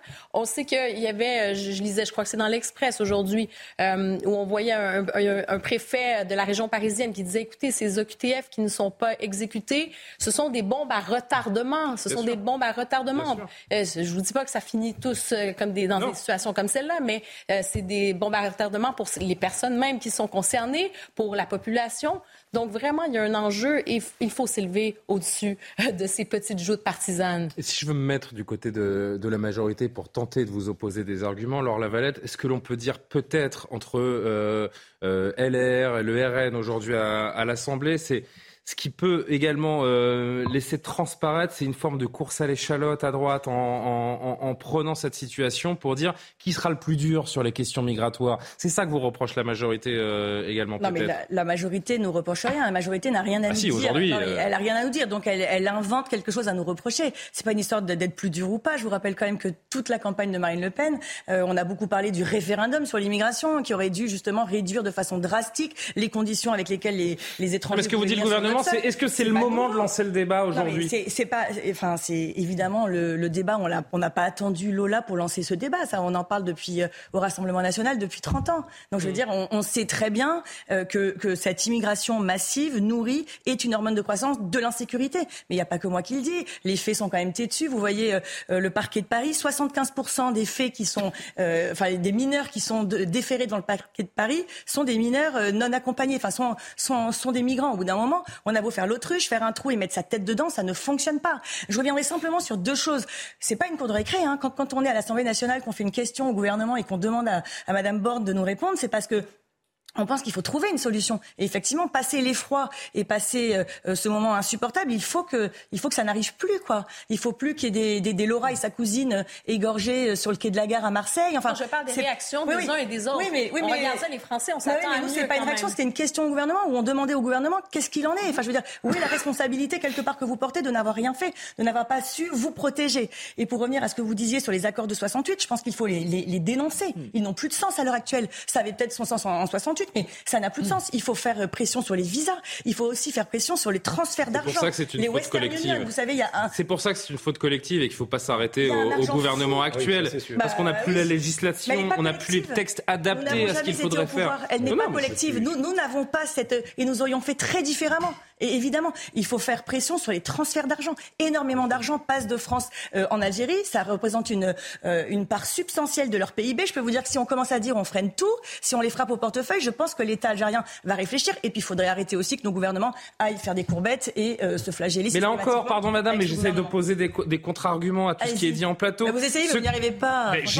Mais, peu importe, en tout cas, ça, nourrit le débat. C'est un crime qui est d'une atrocité telle que de faire de rechef ce lien avec les migrations, l'immigration, pardon, c'est pas forcément opportun. C'est-à-dire que l'atrocité du, du, crime n'est pas. Bien sûr, mais je vais vous dire, dans la mandature précédente dans laquelle j'étais pas élu, il y a une commission d'enquête qui a été montée par des collègues parlementaires qui était justement sur les. Euh, ça s'appelait commission des, des mijeurs parce que des migrants qui n'étaient ni, ni mineurs ni majeurs. Mhm. Et on a bien vu qu'il y avait une insécurité qui se superposait sur euh, euh, sur la carte où, il y avait une, une, concentration de ces étrangers qui étaient là euh, de façon irrégulière en plus. Donc si on ne fait pas le lien, si on ne s'attaque pas, j'allais dire à la racine du mal, des Lola, il y en aura d'autres quoi. Donc il y a un moment, certes c'est un acte barbare, mais je veux dire il y en a, c'est horrible à dire, mais il y en a une d'autre qu'on a déjà oubliée. On est en train de s'habituer en plus, c'est quand même assez. Euh... Faites les, les 12 ans de la décapitation de, de, de, Samuel Paty. Exactement. Un contexte quand même évidemment horrible. Pourquoi est-ce que cette Lola, euh, cette petite Lola, euh, est en train de devenir un symbole? Euh, Peut-être parce que elle symbolise justement l'abandon du peuple français face à une certaine élite qui ne voit pas, comme on l'a vu aujourd'hui à travers le ministre de la Justice, la Première ministre, que la France est devenue vulnérable face à une immigration incontrôlée. De fait, oui, bien sûr. Mais, mais si vous voulez, ceux qui hurlent à la récupération politique sont souvent les artisans de ce constat. Elles sont souvent les artisans de cette immigration de masse non contrôlée, non assimilée, sont souvent les artisans de l'insécurité grandissante, de la crise de l'autorité, de la déconstruction des valeurs, parce que tout ça est lié et que tout ça contribue effectivement à un contexte où la sauvagerie et la barbarie se répandent dans ce pays un peu partout. Et donc, effectivement, bah, vous n'allez pas demander aux responsables d'une crise fatale de faire un débat sur les causes de la crise fatale, puisqu'ils en sont les artisans. Donc, il suffit de voir aujourd'hui qui crie à la récupération et qui ne veut même pas débattre de ce sujet-là. On a eu de bons exemples avec M. Coquerel et Mme Rousseau pour savoir qui sont ceux qui moralement. Et le gouvernement vote en touche parce que les chiffres ne sont pas en sa faveur, forcément. Ceux qui moralement permettent depuis des années qu'un certain nombre de crimes odieux, de délinquance, d'actes et de délits un peu partout sur le territoire puissent augmenter de façon exponentielle. Et donc, euh, en minimisant, en relativisant, en utilisant cela en disant c'est des faits divers et en les balayant d'un revers de manche en disant oui, mais enfin regardez, il y a eu d'autres crimes horribles jadis, il y a eu Landru, etc. Donc c'est pas, vous voyez, ça rien à voir. Eh bien, typiquement, moi je peux vous écrire leur discours à chaque fois qu'il y a un fait tragique comme celui-ci. Eh bien, ce sont des gens qui sont dans le déni et on est souvent dans le déni de ce qu'on a soi-même fait et très mal fait. Donc en fait, c'est un peu une analyse psychologique que je vous livre là, c'est que ces gens-là n'ont vraiment pas intérêt à ce qu'on débatte, parce que si on débat, on découvre le poteau rose. Donc si on débat, mais oui, c'est pour ça qu'ils ne veulent pas qu'on débatte, c'est que si on débat, on va parler effectivement des OQTF qui ne sont pas exécutés, euh, erreur 404, on va parler euh, d'un certain nombre de choses sur nos frontières, on va parler de Frontex aussi, frontières européennes sont une passoire à re-erreur 404. Puis que, de, quoi va-t-on parler d'autre? On va parler de l'insécurité, de la crise culturelle, civilisationnelle. Et puis là, là c'est la très très grosse erreur. Donc effectivement, il y a des gens qui ont intérêt à ce qu'on laisse la cocotte minute bien sur le couvert. Il y a une grosse déconnexion avec le peuple français quand même. Je veux dire, vous allez dans la rue, vous allez euh, sur un trottoir et vous parlez aux gens, ils vont évidemment vous dire la même chose que ce que je dis. Donc euh, ces élites-là qui, euh, et d'ailleurs c'est reproché souvent à, Dupont-Moretti, le sentiment d'insécurité, la France n'est pas un coupe-gorge, on voit bien que si.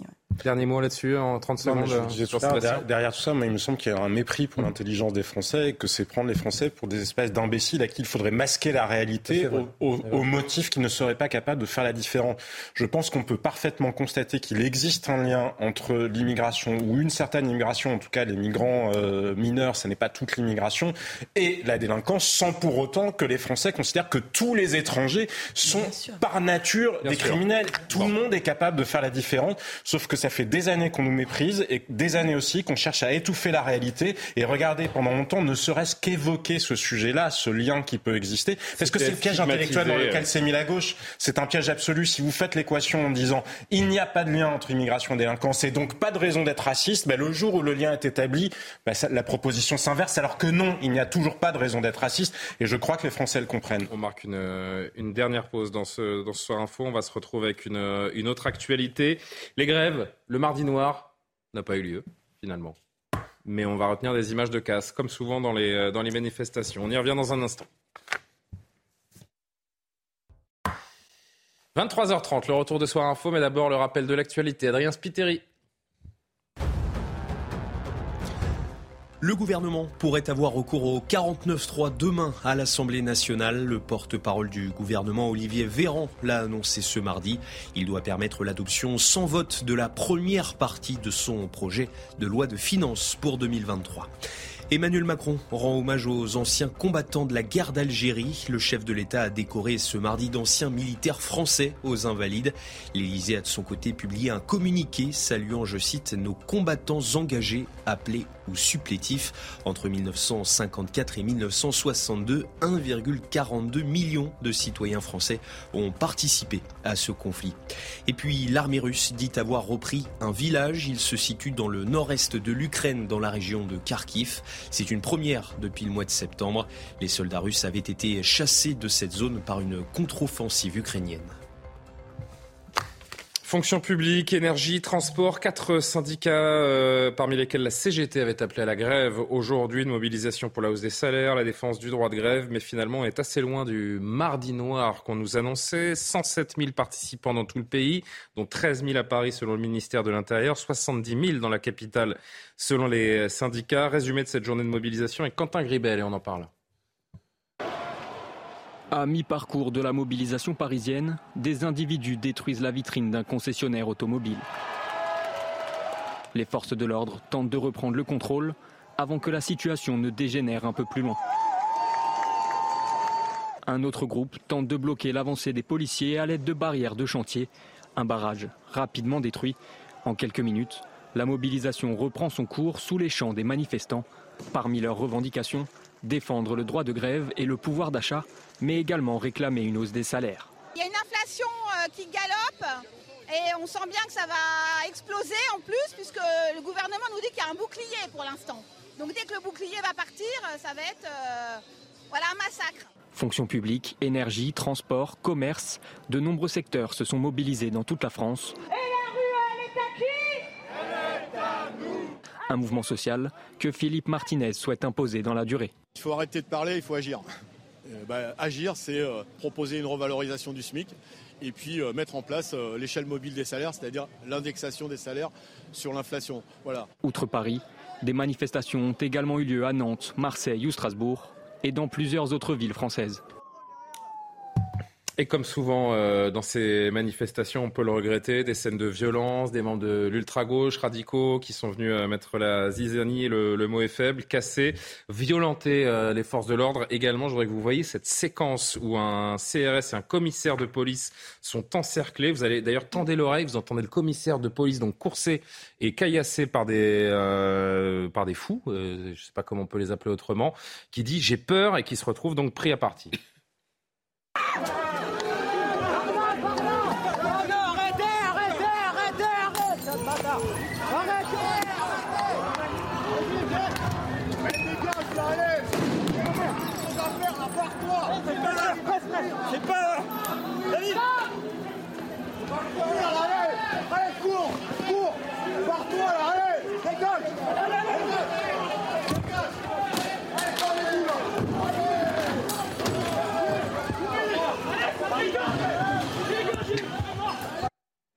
Alexandre Devecchio, que reste-t-il de cette manifestation? J'ai envie de dire, comme toujours, des images de casse et, euh, et ses vitrines et ses policiers, ses forces de l'ordre prises à partie. Ouais, qui, quelques soit... interpellations à Paris euh, et 15 en tout sur le territoire. Quel que soit ce qu'on peut penser euh, de, de, de, de, la CGT, il faut bien distinguer les, les manifestants de oui. ça. Oui, oui. Et ça, euh, c'est encore une fois le dysfonctionnement incroyable de l'État. Enfin, ça fait on en parle depuis François Hollande. Euh, donc vous imaginez, on est au deuxième mandat euh, d'Emmanuel Macron. Chaque 1er mai à Paris, euh, les Black Blocs détruisent tout et il n'y a jamais de conséquences euh, judiciaires.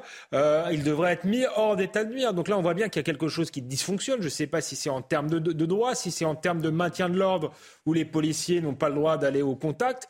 Mais euh, euh l'État devrait apporter euh, la solution. Je crois que ça participe au climat d'insécurité et de chaos euh, du pays. C est, c est, c on a des problèmes. Mais sur des images qu'on connaît par, par cœur, on a des depuis les gilets jaunes. On parlait tout à l'heure du sujet de l'immigration, et ben là c'est le et sujet ça de totalement le reste de, du mouvement. Du hein. mouvement, mais mais mais c'est symptomatique de voilà, un dysfonctionnement profond. Je ne crois pas connaître d'autres pays qui ont ça à chaque fois aussi régulièrement. Normalement, quand il y a un problème, l'État ou les politiques doivent le régler ou on doit remercier les, les, les politiques. Alors les Français ne le, le font pas, c'est peut-être leur, leur tort, mais, mais, mais ça, c'est, je crois que ça, ça, ça participe, de la, participe de la très grande fatigue des Français, c'est de, de, de, de, ces problèmes apparemment euh, sans solution, mais je pense qu'il y en a une, il y a, un manque de volonté euh, politique manifeste. Et parfois, il y a une forme de, complaisance. Alors, je ne parle pas de l'ensemble du cortège, je ne me permettrai pas, d'ailleurs, je n'y étais pas, euh, je me fie simplement aux images que nous, que nous recevons et que nos, envoyés spéciaux sur le terrain ont pu,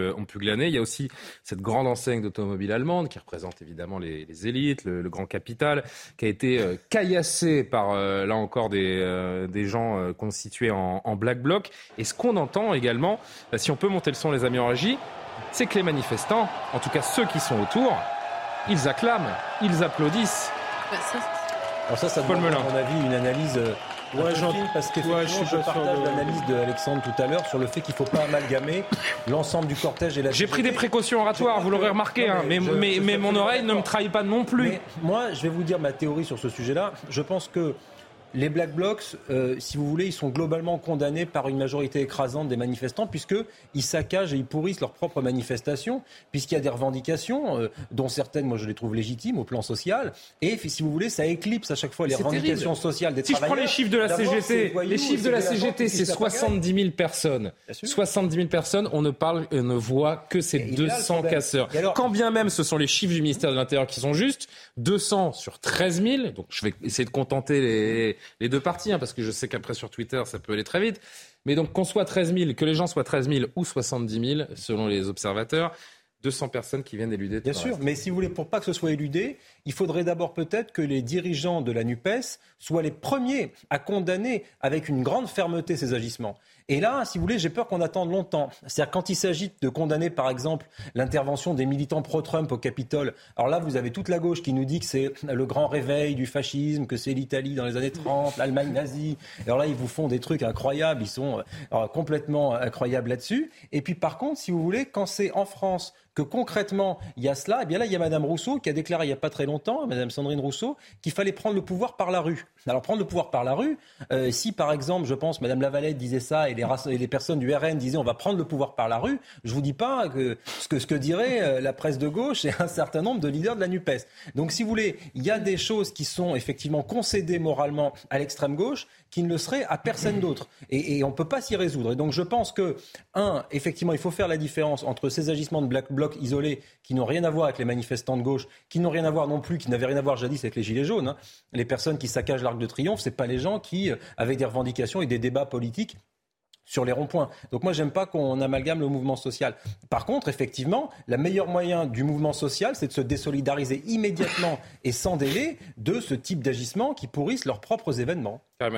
Ça a été fait? Oui, J'allais dire. ça a été ah, ça n'a pas été fait. Voilà. Karim Abrik, je reviens vers vous dans un instant, Laure Oui, sur la question donc, des Black Blocs, la question a été posée si c'est une spécificité française. Non, non, ça c'est non. Je dirais, on voit ça euh, régulièrement au Canada, régulièrement aux États-Unis. Bah, c'est né dans les premiers G7, euh, à Hambourg, à Gênes. Par, contre, ce que mais je pas tout, dire... mais, pas, mais pas à chaque fois, pas, pas de manière récurrente à chaque manifestation. Dans ce, dans ce, genre de manifestation, c'est quelque chose qu'on voit quand même régulièrement, effectivement. Euh, par ailleurs, ce qu'on voit de plus en plus aussi, peut-être, je dirais, dans une certaine gauche, c'est une banalisation de l'appel à la désobéissance civile. Donc, ça devient dur après de condamner quand vous encouragez une certaine désobéissance civile. Il y a un peu de ça. Euh, par ailleurs, effectivement, je pense qu'on peut faire la, distinction entre les Black Blocs et le reste du cortège, euh, même s'il n'a pas été euh, aussi conséquent peut-être que ce que les organisateurs auraient espéré. Est-ce qu'on peut encore manifester en France, Laure Lavalette, sans voir des images comme celle-ci? Vraisemblablement pas vraiment, parce que c'est quand même souvent comme ça, je vous rejoins. Je pense qu'il n'y a pas de volonté politique d'y mettre fin. J'imagine bien qu'on a des renseignements généraux. Il y a quand même certaines manifestations où ces phénomènes sont plus présents que d'autres. Hein. Oui, après, je, encore une fois, les renseignements généraux, à mon avis, font très bien leur boulot, savent très bien, euh, savent très bien qui mm. sont ces, ces, ces gens-là qui perturbent à chaque fois et qui cassent. Euh, vous parliez de désobéissance civile. Euh, Monsieur Coquerel, au sein de l'hémicycle, euh, a parlé de désobéissance civile en disant que de temps en temps, elle pouvait être un peu légitime dans le haut lieu de la République. On a tous évidemment évidemment été, été ulcéré. Je suis d'accord que la gauche entretient ce climat quand même avec une façon de pas y toucher, hein, pour pas pouvoir, j'allais dire, être montré. Bah, quand on dit que la police tue, on, et, on peut s'attendre à ce que des gens fassent la chasse à la police derrière. Après, ce qui m'étonne quand même, moi, c'est que toutes ces, enfin, toutes ces, tous les syndicats qui manifestaient là ont appelé à voter pour Emmanuel Macron. Et c'était il y a quand même pas si longtemps, c'était au mois d'avril. Et là, on les voit dans la rue. Euh, voilà, donc il manque un petit peu bah, quand même de, de, de cohérence euh, au bout d'un moment.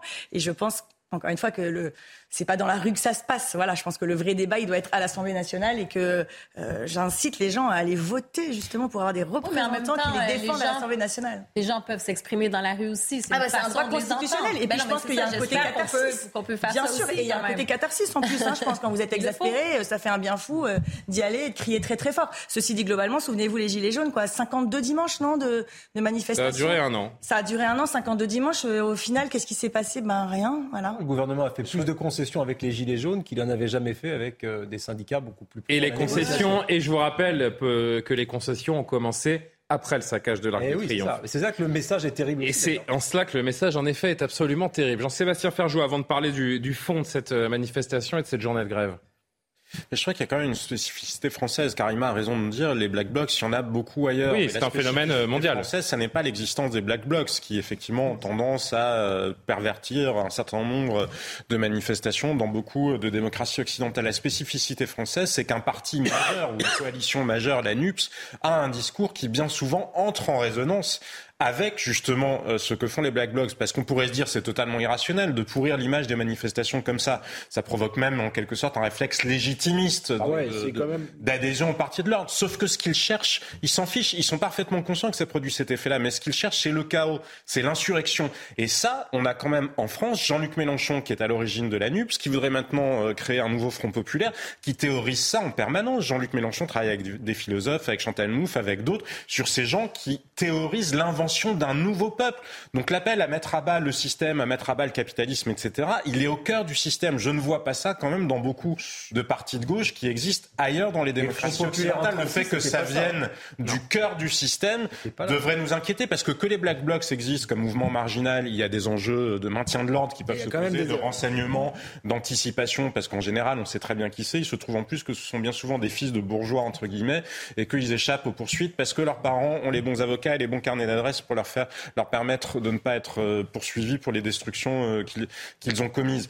Mais je vous dis que la NUPS dans son ensemble, que le Parti socialiste, qu'Europe, que les Gilets verts entrent en résonance avec, euh, et vous citiez Sandrine Rousseau, vous avez raison, il y a chez eux une partie des gens qui sont dans un appel, encore une fois, mettre à bas le système, et mettre à bas le système, c'est anti-républicain. Ils sont en dehors du champ de la République quand ils théorisent sur l'insurrection. ils n'aiment pas les institutions. Je voudrais qu'on avance sur le fond de cette journée de, de grève et de, et de manifestation. On attendait un pays à l'arrêt, euh, c'est pas forcément ce à quoi on a, on a assisté. Alexandre Devecchio, est-ce qu'on peut parler d'un événement euh, décevant, d'une mobilisation euh, décevante? Est-ce que les syndicats payent le prix d'une stratégie des dernières semaines peut-être égoïste ou, sectorielle, si je veux être un petit peu plus bah, politiquement correct? Je, disais hier effectivement que ce sera une journée importante pour les syndicats, une journée test.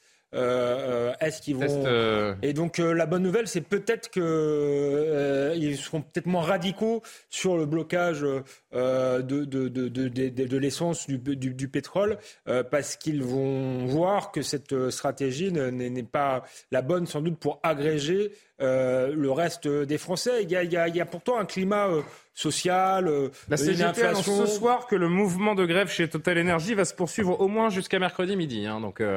Oui, j'ai pas dit que c'était fini, mais je, je dis que c'est. Il y a beaucoup de Français qui continuent de galérer. Je, dis que c'est un, un, échec, un échec relatif euh, pour eux, que la volonté de déclencher une grève générale, ils l'auront pas. Et c'est sans doute euh, paradoxal et ça montre leur, euh, un échec plus profond depuis plusieurs années. Parce qu'en réalité, il y a tous les ingrédients pourraient être réunis pour qu'il y ait la contestation, la contestation sociale, mais visiblement les gens ne font pas confiance aux, syndicats pour incarner cela et les, les, syndicats ne, ne représentent plus hmm. que des minorités qui peuvent avoir des, des revendications légitimes, mais les Français considèrent que les syndicats ne défendent plus l'intérêt euh, général, ce qui n'était pas le cas en 95. Hein. La grève des cheminots, les gens se disaient bon bah euh, les, on fait grève, euh, les, cheminots font grève par procuration pour l'ensemble du corps social, pour que nos, nos, retraites soient maintenues, etc. Il n'y a plus du tout ce regard-là aujourd'hui. Il n'en demeure pas moins que je pense que le, gouvernement doit être vigilant à la, à la, à la situation sociale. C'est vrai que Jean-Sébastien Ferjou le disait hier. Il y a une pas parce qu'il n'y avait pas grand monde, en tout cas pas le voilà, monde espéré, qu'il n'y a pas de colère. C'est ça. Jean-Sébastien Ferjou disait euh, hier, il y a une très grande fatigue, une forme d'apathie du pays, de peur. Euh, cette, cette, ce contexte social paralyse une partie du pays, certes, mais je pense qu'on est aussi sur une forme de crise de régime. Je disais tout à l'heure que tout semble dysfonctionner euh, dans l'État, qu'il y a une colère euh, par rapport à ces dysfonctionnements-là.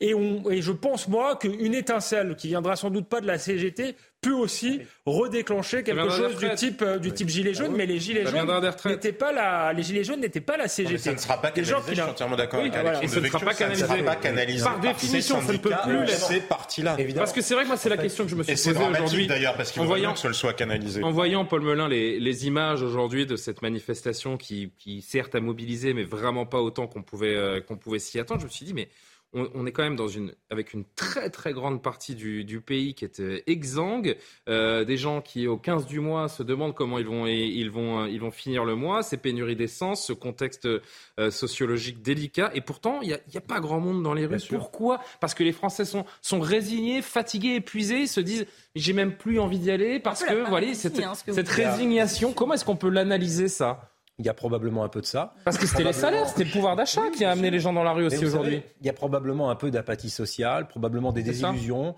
probablement un désinvestissement démocratique. C'est le pire. On traite d'élection en élection quand on parle de l'abstention, c'est vrai. Mais je pense qu'il y a un autre phénomène qui est fondamental et qui sépare le succès, entre guillemets, des Gilets jaunes par rapport à l'échec euh, de ce coup social qui a été avorté, manqué, ou du rendez-vous manqué de dimanche avec les insoumis qui ont réuni, réuni à peine 30 000 personnes. Donc effectivement, je crois que l'erreur fondamentale que commettent conjointement Jean-Luc Mélenchon et Philippe Martinez, c'est de croire, peut-être que c'est un péché d'orgueil, de croire qu'ils vont créer le grand soir à eux deux, enfin même s'il y a supposé qu'ils s'entendent, parce qu'ils s'entendent pas très bien, mais que l'un et l'autre séparément pourraient euh, susciter le grand soir. Et effectivement, peut-être se rêve-t-il en Blum, en Torres, voire en Daladier. Daladier, ça m'étonnerait un peu plus, mais en tout cas en architecte du Front populaire, eh bien non. le problème avec ces gens qui veulent le grand soir, c'est qu'ils oublient qu'il y a des gens qui se lèvent tôt le matin. Alors vous avez raison. C'est ça le problème de ces gens du grand soir. Vous avez raison. Et puis ce sont des gens qui prêchent dans le désert, c'est-à-dire que plus personne ne les écoute. Mm. Ils actionnent les leviers, puis les mm. gens bougent pas. Parce qu'aujourd'hui, il y a 9% des Français qui sont syndiqués. On le dit pas souvent, ça. Et pour autant, vous avez effectivement une grogne sociale qui est légitime à mon sens. Vous avez un pouvoir d'achat qui est en berne. Vous avez des gens qui font des profits. Moi, j'ai été choqué par les super profits euh, de Total et j'ai été choqué par l'augmentation de salaire du patron de Total. Tiens, ben regardez, alors je, me, permets de vous couper. On, si, à son niveau de si Antoine Le Breton veut bien me suivre en régie, on a le patron de Total qui est euh, un peu exaspéré ces derniers jours euh, sur son sur son salaire qui est évoqué, qui a répondu. regardez sur les réseaux sociaux aujourd'hui, il explique. il dit je suis fatigué de cette accusation de m'être augmenté de 52%. Voilà la vraie évolution de ma rémunération depuis 2017. Elle est constante sauf en 2020 car j'ai volontairement amputé mon salaire et ma part variable a normalement baissé avec les résultats de, Total Energy. Il est nul en com. la question c'est Karim Benzema, il est ballon d'or, gagne plus que Patrick Pouyanné. Et Karim Benzema, il a le droit de se déplacer en jet privé, mais si on est patron d'une grande entreprise, on n'a pas le droit de se déplacer en jet privé. il y a un moment, le deux poids, deux mesures, malgré tout, ouvrons les yeux C'est pas, ouais, je suis pas sûr que ce soit la. Ben pardon, je suis désolé. Je suis désolé. La question, c'est l'écart, euh, l'écart entre les grands patrons. Julien, il est moins payé que des mauvais joueurs du PSG. Patrick, peu importe, c'est pas la question.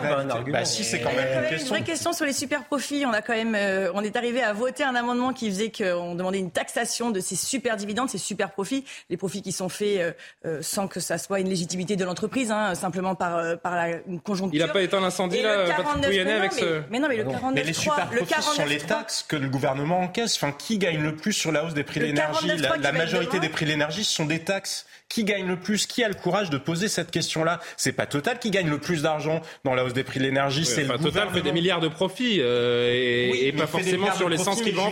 Quand ils perdaient de l'argent pendant le Covid ou quand CMA, CGM aussi, puisque la question des super profits se sont posés pour eux, des profits exceptionnels en tout cas. Ça fait 15 ans qu'ils n'avaient pas gagné d'argent. Quand vous avez des actionnaires qui tiennent, qui assument les pertes, qui continuent à investir, même quand ces entreprises-là sont en perte, est-ce que, la nation, est-ce que la nation leur crée des impôts négatifs Non, mais attendez, les impôts, attendez, les impôts, vous Non, mais est-ce que les salariés ont le droit d'en profiter aussi? C'est la question. Ah ben, Laure Lavalette, Laure Lavalette, c'est vrai qu'on vous a coupé plusieurs fois, pardonnez-nous. Non, mais justement, cet amendement sur les super profits que nous avons voté, il va être balayé probablement d'un revers de main par le 49-3 demain. Si ça, c'est pas du foutage de gueule, c'est quand même énorme. Je veux dire, euh, euh, ça va être quand même s'asseoir sur. Euh, ben, si, Pourquoi ça, vous fait sourire Sur la volonté. c'est le foutage de gueule qui m'a qui m'avait sourire. Mais... Bien, bien, sûr, je veux dire, on, on, on siège 10, 10, heures par jour depuis 10 jours, et si ça se trouve demain, vous allez nous ça faire va être pleurer balayé. vous aussi. Non, mais ça va être balayé d'un revers de main.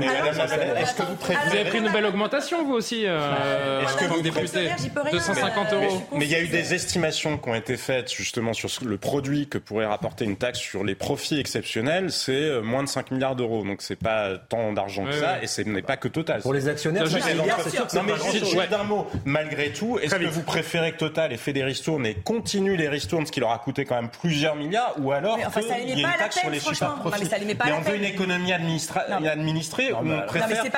Moi je préfère qu'ils aient baissé les prix à la pompe. Je pense que les Français en ont plus bénéficié quand l'argent passe par les caisses de l'État, ou ça derrière ça va alimenter. Écoutez juste Philippe Martinez. Le gaspillage de l'État. Philippe Martinez. À la, pompe, on est certain d'en profiter. Philippe Martinez, qui malgré la déception de cette journée de, de grève, veut croire qu'il y aura des suites. Écoutez-le pour conclure.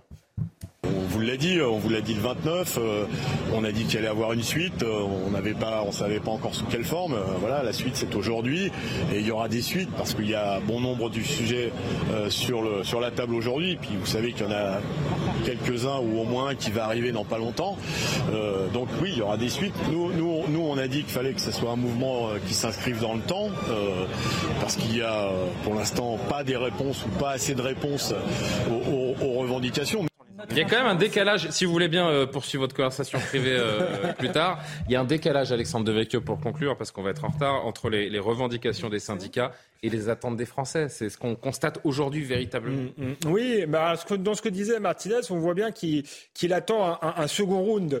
Euh, il, reconnaît d'une certaine manière sa, défaite, mais il prépare la, la bataille des retraites. Peut-être qu'il il, ça aura plus d'écho puisque ça, ça, nous concerne, ça nous concernera tous. Moi, je pense que la le France. Le pouvoir d'achat ne concerne pas, pardon, mais. Euh, ouais, je pense, oui, mais là, on a l'impression effectivement qu'ils défendent que des intérêts catégoriels, qui sera peut-être le cas sur les retraites, mais comme la loi concernera tout le monde au même moment, euh, il y a plus de chances que ça prenne. Ceci étant dit, moi, je pense vraiment que la France euh, est un volcan, qu'il suffit d'une étincelle pour que ça explose, mais que ça viendra pas des syndicats parce que les syndicats sont identifiés aux élites et que la colère, elle est contre les élites aujourd'hui. plus les volcans d'Auvergne. Voilà, c'est ça.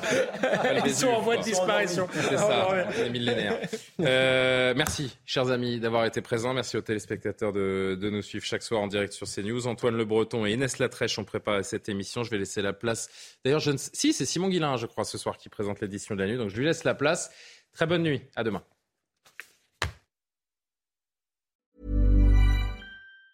Mom deserves the best, and there's no better place to shop for Mother's Day than Whole Foods Market. They're your destination for unbeatable savings, from premium gifts to show-stopping flowers and irresistible desserts. Start by saving 33% with Prime on all body care and candles. Then get a 15-stem bunch of tulips for just $9.99 each with Prime. Round out Mom's menu with festive rosé, irresistible berry chantilly cake, and more special treats. Come celebrate Mother's Day at Whole Foods Market.